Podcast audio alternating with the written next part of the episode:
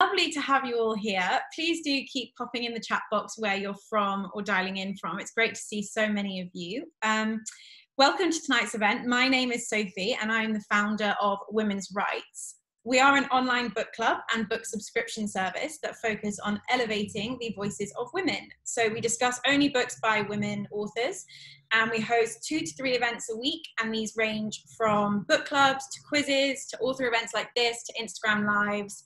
Um, so we've got it all going on, and you can see all of the details for that on our social media and our website. I'm really pleased that we're working with the European Union Prize for Literature, and I am going to quickly call out Jasmina and let her introduce um, the E U P L and what they do, if she's all right with that. Yeah, sounds good to me, if, if you can hear me. We can. Lovely. Uh, yeah, so the E U P L um, aims to promote emerging fiction writers from uh, forty-one countries that are part of the Creative Europe Programme. Um, and we organize this in a three-year cycle. So each year we award authors from thirteen countries, well, fourteen in the final year. Um, and our first edition was hosted in two thousand nine. Um, and then thus far we recognize um, one hundred thirty-five authors through twelve editions. Um, and we aim to promote, um, you know, the authors and their great works um, and enable them through translations uh, to reach a wider audience uh, beyond linguistic and cultural borders of um, their countries. Um, and our twenty twenty winners were announced uh, in May, um, and Lana is one of them. Um, and what I really like and super, I'm super excited about today's event is that on the other hand, we also have Raquel, um, who won the award back in twenty ten. So it's it's this um, difference, I guess. So I'm really looking forward um, to hearing from them what they've been up to. Um, so yeah. Brilliant. Thank you so much, Jasmina. So yes, as Jasmina mentioned, we have two utterly fantastic women here with us this evening, and I'm just going to do a short introduction to them. So first we have Lana Bastašić, which, um, who is a Yugoslav-born writer. She majored in English and holds a master's degree in cultural studies. She has published two collections of short stories, one book of children's stories and one of poetry. Catch the Rabbit, her first novel, was published in Belgrade in two thousand eighteen. It was shortlisted for the twenty nineteen N I N Award and was translated into Catalan and Spanish in twenty twenty. In two thousand sixteen, she co-founded Escola Bloom in Barcelona, and she now co-edits the school's literary magazine, Candela. She is one of the creators of the three plus three Sisters project, which aims to promote women writers of the Balkans. Raquel Martínez Gómez was born in La Mancha. She has published four novels. Sombras de Unicornio has been awarded with the, prize, with the European Union Prize for Literature, the Young Antonio de Sevilla Award, and has been translated into eight languages. Currently, she is living in the mountains of Madrid, where she finished her sixth novel about, Mexican, about an, a Mexican archaeologist, a new book of poems, and a book of short stories. She has a PhD in international relations and an M A in modern and com contemporary literature, culture, and thought. She combines her writing with her work, specializing in the field of sustainable development. Thank you so much for being here, both of you. It's lovely to have you. Thank you for inviting us. So how have you both found lockdown? Where have you been based whilst in lockdown the last few months? Lana, I know we were discussing your kind of situation. Yeah, I found myself uh, in, in Zagreb, which ironically is the, the city that I was born in. Uh, but I never really lived there, and then the, the borders were shut and I had to stay there for three months. And uh, somehow I found myself in, in writers' apartments, including, including the apartment of the one and only, the greatest one, Dubravka Ugrešić, which, which is a famous Croatian writer. Uh, but, uh, but it was very strange to be a guest during quarantine, and uh, I'm happy to be back in Belgrade now.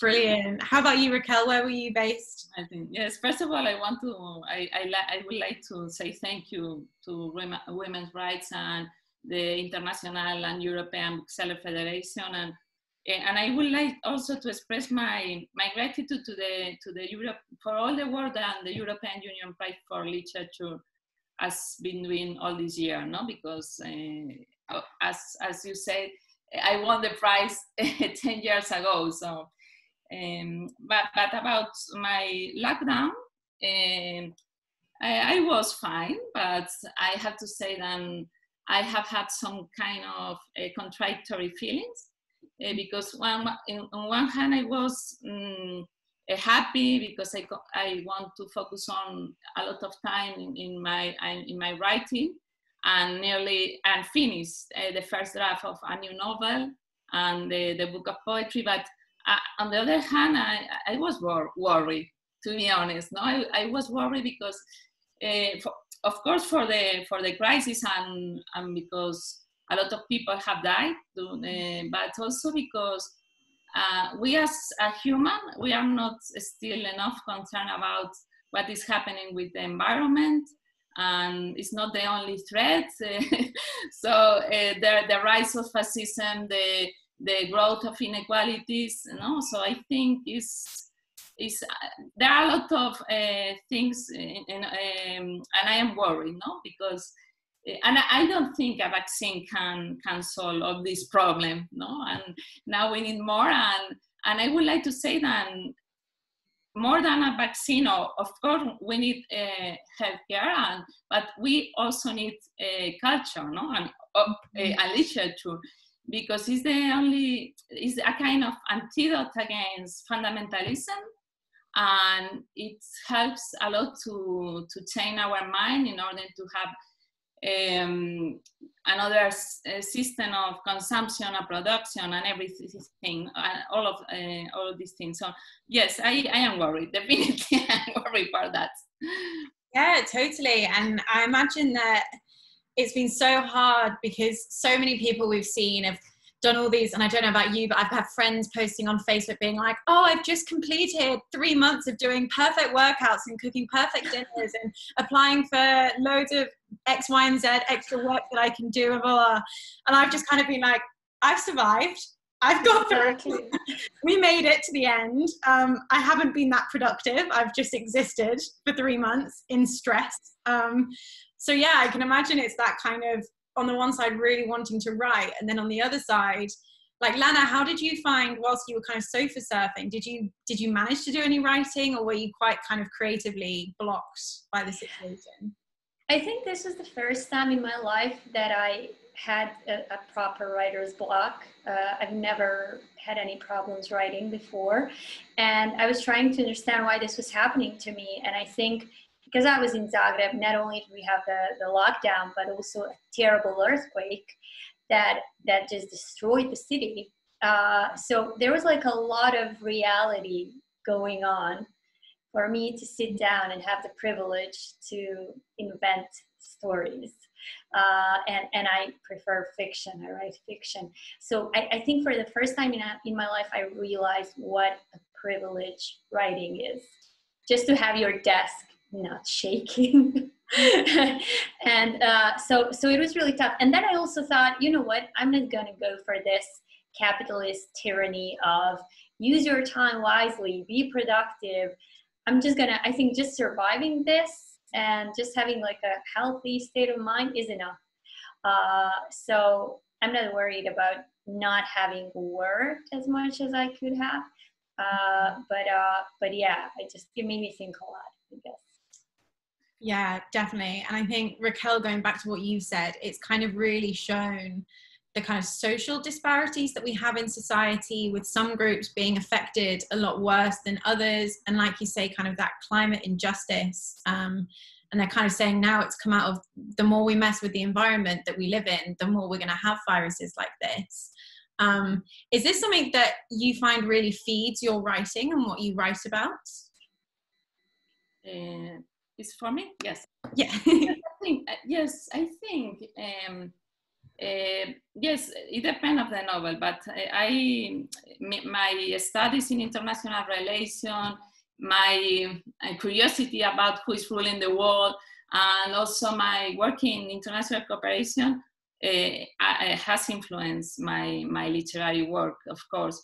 So yeah, yes, one of my novels is very focused on on environmental issues, is uh, Ashes of Ombu.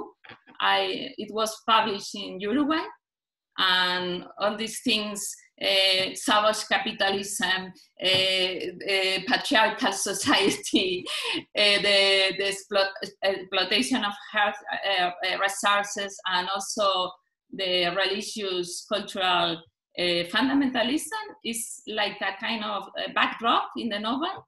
So yes, definitely this uh, subject impacts uh, my this my in my novel, in the in the literature. Mm, yeah. How about you, Lana? Where does your inspiration for your writing kind of come from, or what kind of informs that for you? Well, I guess um, uh, I come from Bosnia, which on its own is uh, quite inspiring. I actually I wish. I, I were from a, from a, a less interesting country. I have a friend who's also a, a great writer from Canada, and she's like, well, you, you can always go back to those stories from Bosnia. And I told her, I, told her I wish I, I couldn't do that. Uh, but yeah, it's still very much a divided society. Uh, all of these uh, things that Raquel also mentioned, uh, which is how our identities and, and uh, everyday lives are influenced by something that happened uh, decades ago that my generation um, haven't really witnessed firsthand, but we are living the consequences.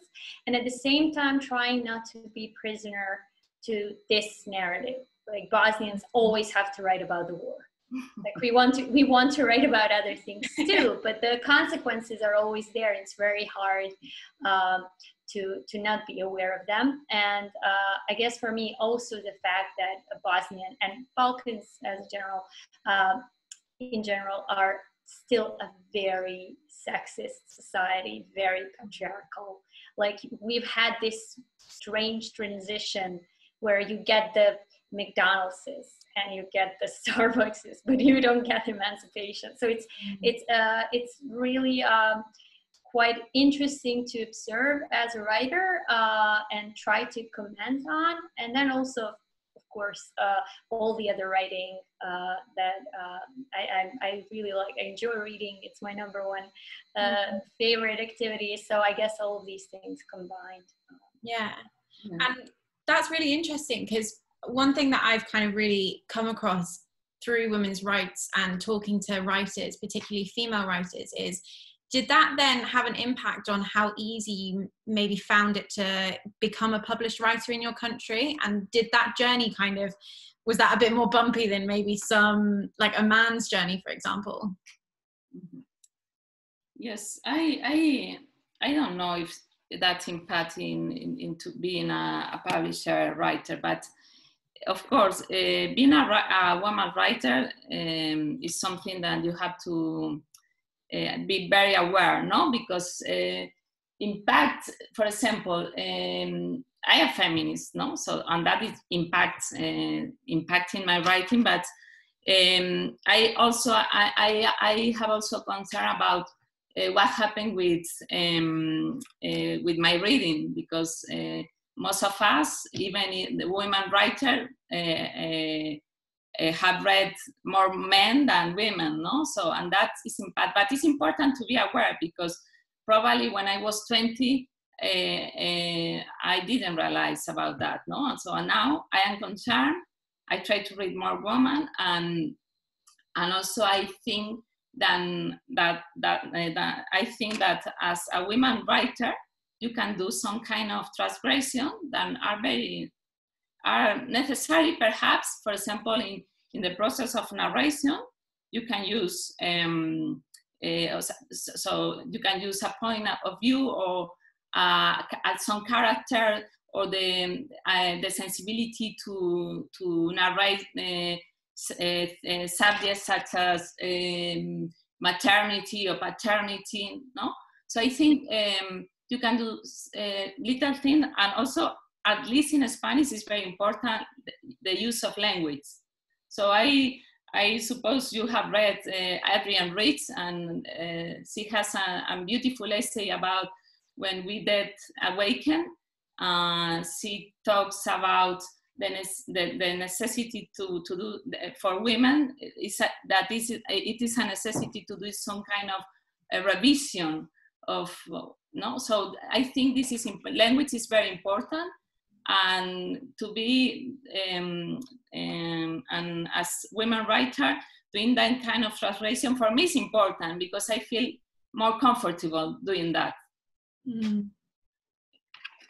Yeah, definitely. I um, I think that I so uh, there was one thing that I found out when I was at uni, for example, is um, that historically a lot of translators, particularly of women's writing and feminist writing, they'd leave out bits and pieces of the book that they considered too feminist or kind of too uh, female in them. And I thought that was really interesting, that kind of there was that opportunity to either cut out what women were saying, or the women themselves felt like in their language they had to censor themselves um, to be more palatable to kind of everyone. Um, Lana, is that something that you think about when you're writing, kind of particularly as a woman? Is that something that's really conscious in your mind? Well, uh, I mean, I always go back to, to what Virginia Woolf wrote about killing the phantom. And of course she did that, I mean, wrote about that, like, what, a hundred years ago, and I, I still feel like the phantom is there.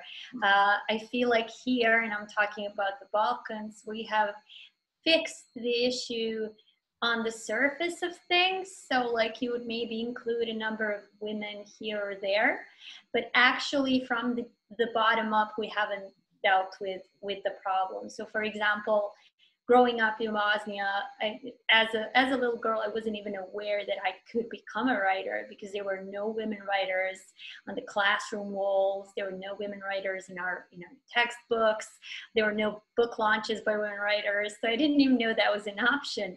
Uh, and then also I grew up in a, in a society where little girls are constantly being told, uh, we, we have this idiom. I don't even know how to translate it. It's terrible, but like, um, like, excuse my French, but don't be a smart ass.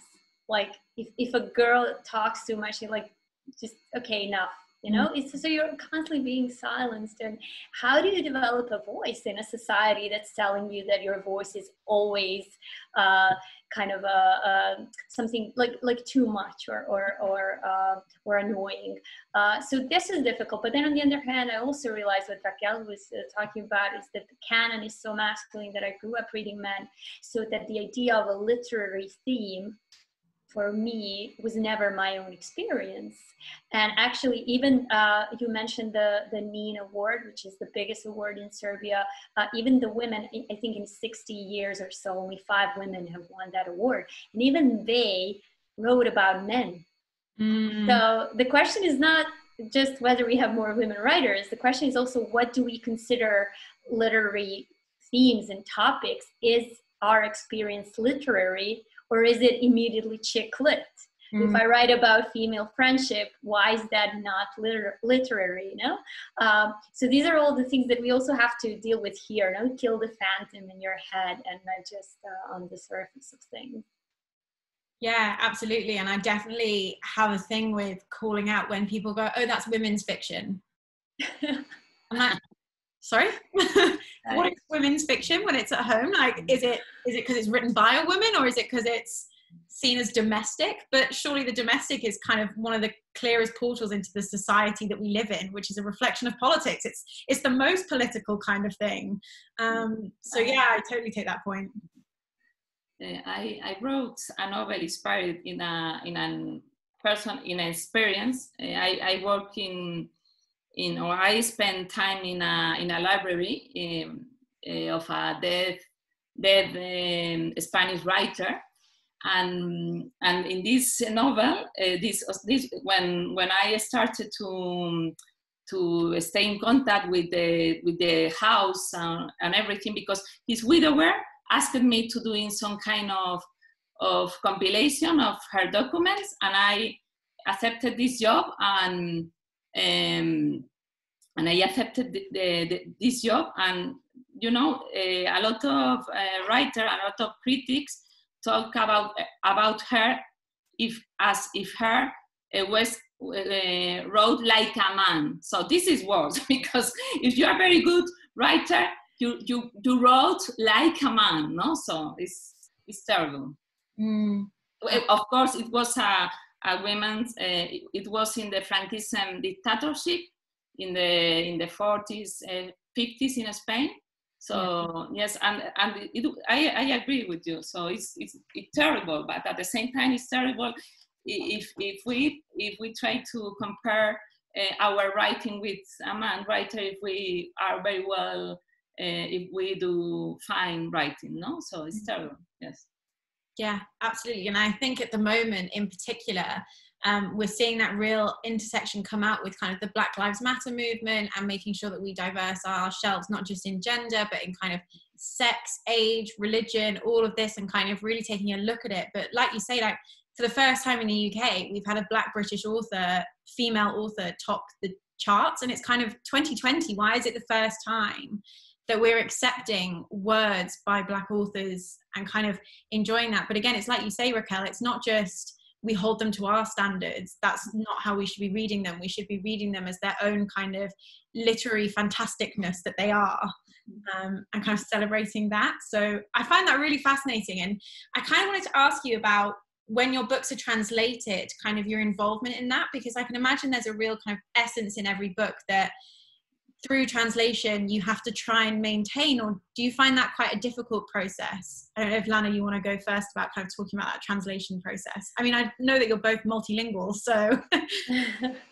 uh yeah, I mean, um it's it's really it was really strange for me, because what I did, well, once I had my first draft, no publisher, people not replying to my emails, not reading anything.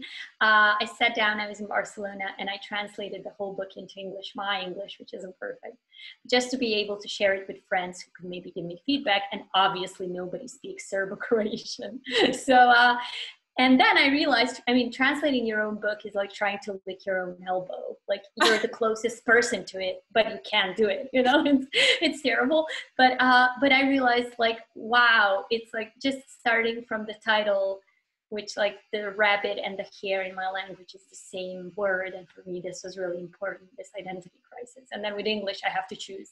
So it's like, okay, here we go. The title, wrong. You know, everything kind of. But then I realized that uh, it also helped me see which things about the story are maybe universal, and you don't have to necessarily understand the context, the political context, uh, to, to maybe find some of your own experience in this friendship, in this road trip. Uh, but of course, a lot of it was lost. And on the other hand, I didn't want to do this kind of dumbing down that's been going on with world liter literature, whatever that is, uh, this idea of, well, I don't know how to translate this into English, so I'm going to change it in the original, which is something that I hate. No, this, this name is too difficult to pronounce for English readers, so I'm going to change it. And then you can see how literature, like the fabrics of, of, of contemporary literature is changing because we were thinking about English translation. So I was also trying to, to avoid this, but uh, now having the experience with Spanish and Catalan readers, because those two translations are out, uh, I'm really happy to see how they find certain things in the book that maybe readers around here don't see because they focus on something else. So I don't know about you, Raquel. I mean, you, you've well, had much more experience with publishing and yeah, readers.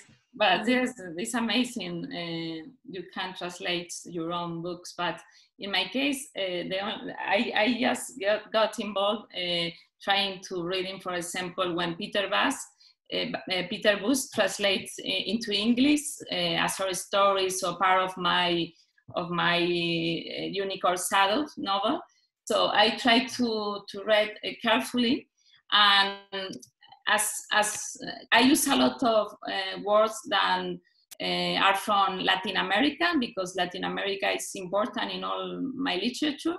I think I just won one novel that is just uh, uh, set in, in Europe, but the rest of the novel are, are set in In, in Mexico, in Argentina, in Uruguay, et cetera. So, so um, I, I, my experience is, uh, yes, uh, for example, when he translated um, the name of a neighborhood, and it translated literally, literally, or sometimes the names of, of some trees. So I have to help. And I would like, if I can read, in, in, in, for example, in English or in Portuguese or, or French, I like to do that. But of course, if if if my book is translate is is uh, was uh, ha, has been translated into uh, uh, Albanian or, or or or even worse in in a Cyrillic uh, language, no, such as Bulgarian, something like that, it's impossible. Anyway, it's it's nice to to have this in your living room and with Cyrillic, uh, but no. So, but but I try to to do some kind of of review, because, for example, um, the title of, of one of my short stories was um, uh, Nebulosa de Ciudad in Spanish. So uh, the, the first translation uh, uh, uh, was translated as uh, uh, City Haze. So, but it's not City Haze, it's City Nebula, nebula, because same, all the meaning of the, of the word. So I like to do that because uh, translation is a very hard work. It's very difficult, and sometimes if you if you are translating into a language like a, a Spanish, then it's not just Spanish from Spain. It's Spanish from Uruguay, Argentina, uh, Chile, uh, Nicaragua, a lot of countries. You have you need you have to. It's necessary to have all these registers, no, all these words, and and I and I know for a for a translator. It's very difficult. So he he he, uh, he Peter Peter Vaz is a very good translate, translator, and he lived a lot of time la, like you, uh, Lana, in Barcelona.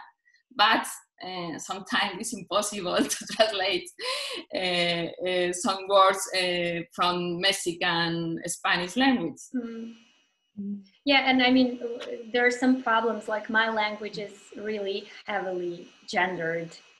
And in, in Serbian or Croatian, if you say, um, I went there, you have to say differently, whether it's a woman speaking or a man. So uh, all of these things things that I wanted to play with in the novel are completely lost in, in, in different languages and other things. But then sometimes happy accidents happen too. And I like how books change from one edition to another and one translation to another, so that's also a story in itself. How um, closely do you work with your translators? Do you kind of get a say in, I know when you win the prize you kind of get a translation done or a few. How closely do you work with that translator? Who's gonna? Lana, please. Uh, okay, well, um, I've worked, so far I've worked with uh, my Catalan and Spanish translator, which was the same person, Pau Santis Farre, uh, who is Valencian, so that was also interesting.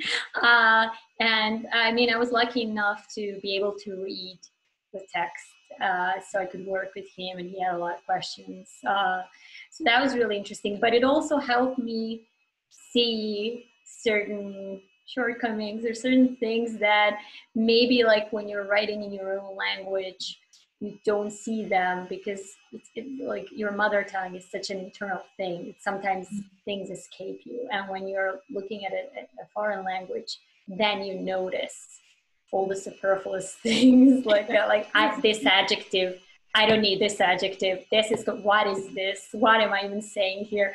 So actually working with translators, I feel like that made me a better writer because it helped me see my mistakes better. Yes, definitely the same happened with me, which I read my own Spanish writing and said, okay, if, if in English you don't need any, a lot of adjectives, so sometimes uh, it's happened just with my English uh, translator, no with the others because I can understand, but um, because the, yes, the other language, most of them are from the Balkanic area.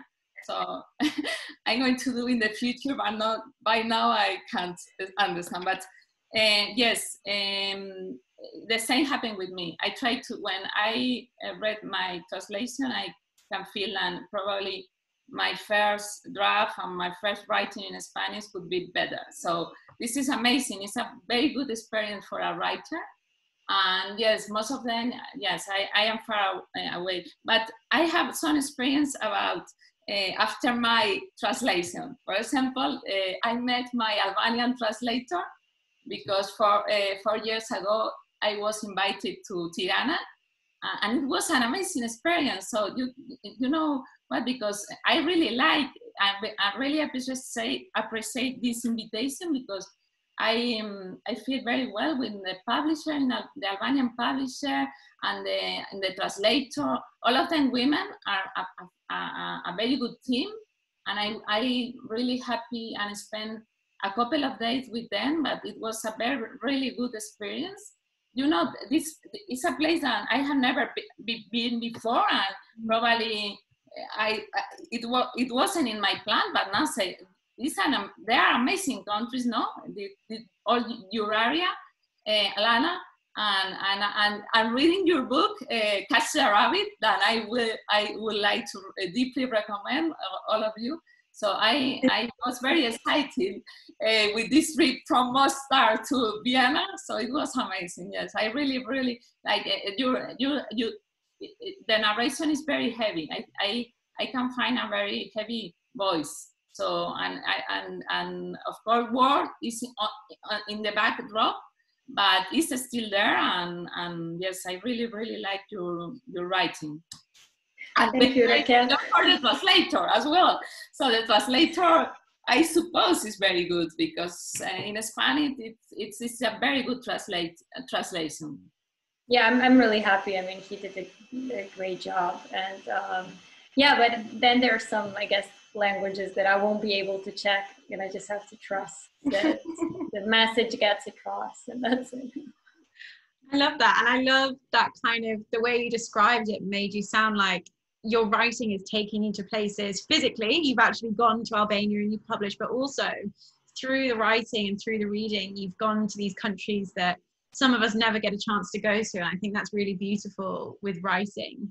Um, How much research do you put into a novel, and kind of how long does that process take you? Lana, let's go back to you and answer that one. Well, I, I'm sure Raquel can, can uh, talk in more detail about this, because I've already written one novel, but uh, thinking about that, I guess um, it was more of a, like I had an outline and I had maps and I had things that were helping me, but a lot of it was also my experience growing up as a little girl in Bosnia. So it wasn't a kind of novel where I'm writing about a totally different place, totally different time, and I have to put in a lot of research. But right now I'm writing something different, and now I actually have to do a lot of research. So it's, it's, uh, it's much harder. Uh, but yeah, for, for, for this novel, it was just a bit of like fact checking. Um, I don't know, this thing was bombed in this year and the girls are twelve around that time. So it was more of this kind of mapping out my, my timeline. Uh, and once I had that, I mean, I know it doesn't sound romantic, but I really don't believe in these writers that just sit down, everything just pours out. You know, I take opium and then things just pour out. I mean, that doesn't happen. Honestly, my advice is have an outline. It's just well structured. It, it, and then, of course, you can you can work around it. You don't have to follow it. Maybe you go somewhere completely different from what you planned. But uh, but at least when you sit down to write, you're thinking, okay, I'm working on this part now. And it was really helpful. And it, I managed to finish a novel thanks to that. So yeah, structure, outline. Definitely. I love that. I love that so much. Raquel, how, what's your writing style? How do you come to write a novel? Yes, I, I think uh, every, each novel is uh, an adventure, no? Because it depends. So, Uh, I I think it's one of uh, of my novel uh, had a different, very different process, no? Uh, so of course the, the last novel and I the last the last novel and I wrote uh, now I am correcting, so it's not uh, published yet. It's unpublished yet. Um, I did a lot of uh, research, and when I thought I I it was finished, I realized it's not. So I have to work very hard, uh, but I, I spent uh, four years more or less to finish a novel. Of course, I combined my, my writing with my work in the, uh, sustainable development, and sometimes I need to, to have some sabbatical leaves in order to, to finish, uh, right? But yes, it depends on the novel, so in, in, in this gap, memory gap was Uh, previous experience in women and uh, civil war and the uh, Franco, uh, um, it, it's a kind of, I related that with the, that one that Lana said before, no? Uh, for Spanish people and for people of my generation, it's too easy to, to, to have in mind the Franquism and the impact in the women's life and everything, no? It's, it's impossible. So at least one of my novels is about that. So, but other, for example, in, in the last one, I met the, uh, uh, a man, uh, the, the son of the, the, this archaeologist, so the Mexican archaeologist, and he started to talk about his dad, and I said, ah, this is my novel. So it's different. In, in, and then, of course, after that, I have, as he is a, a real person, is a historical person, I had to do a lot of research, and I, and I uh, also need to do more, but it depends on the novel. Mm, yeah, and I can imagine that even though it may be a fiction piece, there are certain historical moments where you're like, oh, I should probably get that right, or I should probably include that, knowing there'll be history buffs reading it going, that didn't happen then. Yeah, but I mean, on the other hand, uh, I was I was very uh, careful with the timeline, the war starting, the war finishing, et cetera. But uh, I don't really care about geography, so uh, that much. Like for me, because for me, the idea of the the city, the, the town that I'm describing, their hometown, is more of a of this emotional map uh, that somebody carries uh, within her. And then maybe even doesn't remember it well. Uh, but there was like a reader, I had one, uh, one book event, and this guy asked me, where is this house exactly? And I said, I don't know, if you find it, tell me, but I, I don't care where the house is. And I mean, going back to Virginia Woolf, it reminded me of uh, her answer, because there was some, gent- she called him a gentleman, Uh, who was criticizing To the Lighthouse because a certain kind of, I don't know, type of tree doesn't grow in Scotland or whatnot. Um, and then she she uh, she said, thank you for your uh, botanist insight, and I hope you can do the same with Orlando. Uh, because like, I, I don't care what trees grow here. I'm trying to tell something important. Listen to yeah, me. Absolutely. And I suppose I always find with fiction, a lot of the time, it's less the storyline that I necessarily remember, it's more the feeling that I got whilst I was reading that story is what makes a book really stand out to me. And like you say, you don't have to have a real town with a real house exactly where it says it is to be able to capture that feeling of what it must have been like growing up during a war, or kind of being the son of, or being an archaeologist, or whatever it is that you're writing about. Um, which I really like. I realise I'm chatting away to you and we still have questions to get through. So I'm going to pop it in. If you've got a question, raise your hand on the little function um, or pop it in. I love that. I invented a full week of clear skies in Scotland in autumn. That's definitely fiction, because that does not happen. Um, Anna, Fab, I will pass that over to you. You should be able to talk. Should unmute you. Hello. Hello, can you hear me? Yes.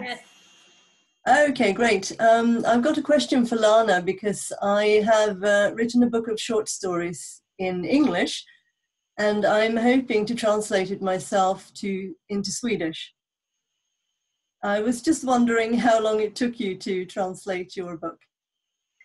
Yeah, well, it was quite a long time. Uh, But I think it's going to be easier for you because the languages belong to the same language family.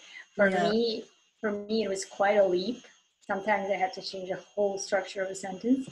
Uh, and um, I don't know what your level of Swedish is, but I'm, I'm sure it's it's good enough. You're, you're, you feel confident enough. Uh, but yeah, I was. Um, I think it it took. Uh, it was almost a year, uh, and but it, it was a, a rough translation. And then I had another person, a native speaker, go through it, revise it, et cetera. And now I'm, thanks to this amazing award uh, and, and all the translations that uh, and translation offers that I received, now I'm actually working with an English editor uh, to, to make it readable, I guess, and just to make sure that nothing is off for a, for a, an English reader. Uh, so yeah, but uh, I was doing it also then, uh, kind of doing this kind of Charles Dickens thing for my friends in Barcelona, which is I would translate a, um, a chapter, give it to them, and I was translate another chapter, give it to them. So it was like a serialized novel for a while. Um, but I think a, a year uh, of work, I was also working at a time. Uh, I think you can do it in, in less time if you're only doing that. Great. I mean, it, it's it's going to be an experiment, but I'm uh, I am Swedish originally, but I'm very rusty, so um, I will probably need some help. But I just thought it, it's so unusual that someone says they've translated their own work, so I thought I'd, I'd ask. It's a great exercise, and uh, be prepared to not like yourself as a writer. Like when you look at yourself as a translator. Uh, yeah. From that uh, standpoint, you're going to be like, wow, what is this? Why that? So maybe it actually helps you if you if you have the, the chance to change certain things, to improve them. I think it's definitely going to be useful. I mean, part of my worry is that I might rewrite the whole thing, but I'll try not to do that. Just fine. Thank you very much. Thanks. Well, and actually, that reminds me, because you both write short stories as well as, or kind of shorter fiction as well as the longer fiction. Um, how does your process necessarily differ between the two? And also, do you have a preference out of interest? Raquel, do you have a preference for shorter or kind of the longer novels, having written both kind of quite a lot? Yeah. Yes, I uh, pro probably prefer novels, but, I, but sometimes I need to write short stories. Because, you know, when a theme, a subject came into your head, so sometimes you feel it's just for a short story. No, it's not for a long story. But in, just in a, in a case, it uh, happened uh, to me that uh, a, sto a, a stories start like a short stories and then became in a, in a novel. Mm-hmm. So in the last one. So yes, uh, but uh, I like both. But probably I prefer poetry. Okay. But I haven't published yet poetry, but I, from my eighteen years old, I, I wrote my first poem when I was uh, six years old. And then carry on uh, with, uh, writing poetry all my life, but I haven't published. I don't, I, I don't know why. But I, yes, but poetry is very difficult. It's not, mm. I'm going to write poetry. So, for example, this year, for my, uh, for my feelings and my emotional process, uh, I feel the necessity to, wrote, to write again, again uh, poetry. And for this reason, I, I finished uh, this book. But yes, I have probably five or six books uh, of poetry unpublished yet. Wow. Yeah, and Lana, do you write poetry as well? Well, um, honestly, I've, I've written one, I've published one uh, collection of poems, but they're so narrative. I don't even see them as poetry. I definitely think I, I'm a fiction writer. I read a lot of poetry. I think it's very important for writers to read poetry. But uh, the kind of poetry that I admire, I just don't think I'm to do that. Uh, I just, I like to tell stories. And actually, to me, I would say that the short story is my favorite genre. Uh, and uh, I love writing short stories. And now I'm working on a book of short stories. And I wrote a novel because the, the topic was just too broad for a short story. I, I wanted to do too many things. And, and I don't know, for me, like, I think I think it was Cortázar who said that a short story is like a, it's supposed to be like a, like a, like a bowl. It's like supposed to be perfect, whereas a novel is more of a city structure. Mm-hmm. uh, and I love the fact that you have to cut everything out. It has to be like brushed and polished and really do your best. And it's really difficult to write a good, I've written a lot of bad short stories, but uh, it's really difficult to write a good one. So for me, It, I wish that genre were more popular than it is. Ah. Definitely. Uh, when I told my agent that I'm writing another collection of short stories, he was like, oh, okay, you have to, you know, but, uh, but for me, it's, it's definitely my favorite thing. Yeah, that's incredible. I recently um, discovered flash fiction, which I'm just baffled that someone can make me feel so emotive in five hundred words even. That's all it takes for them to have written something that just kind of connects and that I'm instantly kind of in. And I just think that skill is phenomenal. Have you read uh, Lydia Davis? No, I haven't, but I will. You have to. Yeah, Lydia Davis, I mean, she can have a like a, a one sentence story. Uh, there's this collection, Can't and Won't. Um, I think it's Penguin, but I'm not sure. Uh, I'm, I, I don't know which publisher, but yeah, Lydia Davis. And, and you can read like three hundred of these and she does something to you. It's incredible for me. She's the master of, of the genre, definitely. Yeah, I love that. And I imagine that it really does help your writing when you do come to write the longer novels, um, because you're really thinking about the words that you're putting down onto the paper, I suppose, and kind of considering them, every single one, rather than kind of, oh, I'll go with the flow and see what comes out. You're kind of thinking, oh, I actually have to be really consciously like that word. Mm-hmm. Yeah, I really like that. uh, no, for me, it helped me approach my novel. Like another piece of advice that I have, if you're writing a novel, you cannot sit down. I couldn't sit down thinking I'm writing a novel, because then I would be paralyzed. I would sit down thinking I'm writing a scene, or like I'm writing a chapter, and I'm going to approach this chapter as kind of a short story, so it can work around its own topic. And that helped me. Uh, and then I, at, at one point I was done. I was like, wow, look, a novel. So yeah, it definitely helps. Yeah, that kind of breaking it down. Yeah. If anyone else does have any other questions, raise your hands. Otherwise I will just keep asking, because I've got all the questions. Um, Now that you've, oh, we've got Anna back. Anna, go for it. I'll let you talk. I'm back again. Uh, I've got a question for Raquel this time. I was just curious about uh, what your interest uh, in Latin America is and what's the inspiration there. Have you spent time there? Or? Mm-hmm. Yes, yes. Uh, yes, I, I lived ten, uh, around ten years in Latin America, five years in Uruguay, two in Mexico. And then, yes, I traveled around. I, I studied in, in, in Argentina, in Cuba. So, yes, a part of my work in, in de- uh, sustainable development and international cooperation was there. And I focused on part of my studies in international relations. So it's one of my passions. So I am, uh, I, I really like Uh, uh, the, the, the continent, no? Uh, uh, uh, Eduardo Galeano, a Uruguayan writer, wrote that when Cristobal Columbus um, uh, uh, arrived to America five hundred, more than five hundred years ago, uh, the, the indigenous people took, took conscience about who, uh, who they are. So something similar occurs to me, but in an opposite way. Uh, I, I, I took conscience about my own culture when I, I uh, took contact with the, the wealth culture of, of uh, America, and, and it's, it's, it's part of my inspiration in my novel. So my first novel that I wrote, I finished when I was twenty-four years, and I put in a drawer. It is, it is still in a drawer.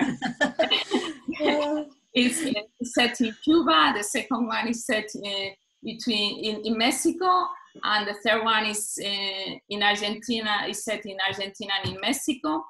In all of them, are uh, um, uh, Europe is also present, but um, uh, it is. Uh, but it's, uh, I, I try to do a kind of bridge, because it's my na- uh, nature. No, it's, it's my feeling, a kind of bridge between Latin America and Europe. So, as I said before, just one of my novels is just set in Europe, but the rest uh, is very important. In the last one, that that uh, the the that one that I'm now correcting, so um, it's set in Paris in the first uh, in the in the World War One, and then in Cuba in the twenties, and then uh, in Mexico at time of uh, Lázaro Cárdenas president, and that was uh, a moment that the country embraced a lot of uh, refugees. Yes, so uh, Latin America is, is present in my novels, and my passion big bad is because it's also part of my life. So this. Mm. Me encanta eso, tengo que buscar tus libros, porque yo viví varios años en México. Ah, no. But I wanted I think... to carry on in English because... Uh, yes, no, otherwise... I... So I prefer speaking Spanish, but yes, I, I do it my best. But anyway, uh, yes, Mexico definitely is the, is the heart of my literature. Oh, uh, mine too. Because, because sometimes you, you, you, you write uh, about what is unknown to, to, to you, no? Not only uh, what, uh, which, is, uh, which you know very well. So I, I like to learn with my writing. So sometimes, uh, for example, I, I, I went to a study to the National University in Mexico, and I started to write. I started to yes, it was it was my it was my it was my second process of creation was to understand the country and the culture and the background. So yes. Muchas gracias. Muchas gracias. Ah, de nada. Oh, I love that. I love this one. I love all here for it. So I think um so I think um ooh, I've got an echo now. I don't know if everyone's hearing that, but yes, um I noticed the time, and so I'm gonna ask you both kind of the question that I ask all of our authors um at the end of our sessions. Uh and Lana, you've already given away so much advice that you're gonna have to come up with some more. Um but it is to what your advice would be to someone who maybe is just starting their journey to becoming a writer, and who maybe is kind of a bit lost and a bit unsure of what to do. Um Raquel, I don't know if you want to go first. I, I still lost, so I, I still need uh, some advice. But yes, I want to try to do uh, some piece of advice. Um, I think the first uh, is uh, live as you, as uh, for me it's very important. This is the first. The second, of course, uh, uh, is a topic, but it's necessary to read very good books, uh, and women as well. The third. The third advice, piece of advice is to, to, uh, to focus on your stories, to be patient. Uh, probably this is the fourth, uh, to be patient. And, and I always use a, a metaphor with cooking. You have to cook, uh, cook your literature slowly, you know? Cook slowly, uh, be patient. Uh, and, and, and I think it's, uh, it's not, for, at least in my case, it's necessary to, to work To, to work uh, to work very hard, but also it's necessary to write intuitively. I think in, intuition is is necessary, because sometimes intuition is telling us what literature really is, and uh, what the sense of literature is, and and and something it's something magic, because sometimes we can't explain with words what literature is. But when you can feel uh, uh, the miracle of literature when, when it's happened, no? Something that happened with me when I read the, the Lana's book. So this happened, so you can feel uh, more than explain. So I, I think with three or four advice is, is okay for today. Yeah, I like that. I want to, to listen in very, very, um, um, Uh, very with a lot of my attention, Lana, because I really need more advice. No I think, Lana. Yeah, I think Raquel, you could give me more advice because you have more experience. But uh, there are some things that I wish somebody had told me, and uh, one of them is don't take yourself too seriously. Uh, I, I read this great thing that uh, Danilo Kish uh, wrote, uh, and he said literature is just another way of saying something. So it's like, yeah, we can romanticize it and sort of and everything, but you're just trying to say something uh, in a different way. And uh, I think when you put it that way, you realize, okay, I'm just going to say my thing. I'm not taking anybody's place. I think this is especially important for women writers, because I've dealt with a lot of angry men. Every time I won something, there was an angry man who felt that I took something from him. So like, you don't, we're not taking it, there's enough spots for everyone. So we're not taking anybody's place, but also something that I think Paul Auster said, the world doesn't owe you anything. Just because you wrote a book doesn't mean, just sit down and write it if you have to do it, but don't expect things to happen because, they, because then you're always going to be bitter and sad and, and not thinking about the text. So just say the things that you need to say. Write bad books. Write a bad book, then maybe you write a good book. Like, it's fine. Don't put everything in one book, all of those things. And just, just try to have fun with it. Oh, I love that. That's fantastic. Two fantastic women authors. I'm so delighted that you've joined us this evening, and thank goodness for the European Union Prize for Literature and Creative Europe for bringing you two into my world and into women's rights. Um, because it's just been so lovely to talk to you, and everyone who came along, thank you so much for coming. If you haven't already got their books, go and buy them. They're available in English, definitely, in Spanish, in all the different languages. Um, so yeah, but thank you both of you so much for coming. It's been a pleasure to have you. Thank you, Sophie, for inviting us. Thank you. Yeah. Well, enjoy the rest of your evening, everyone. Bye. Bye. Bye.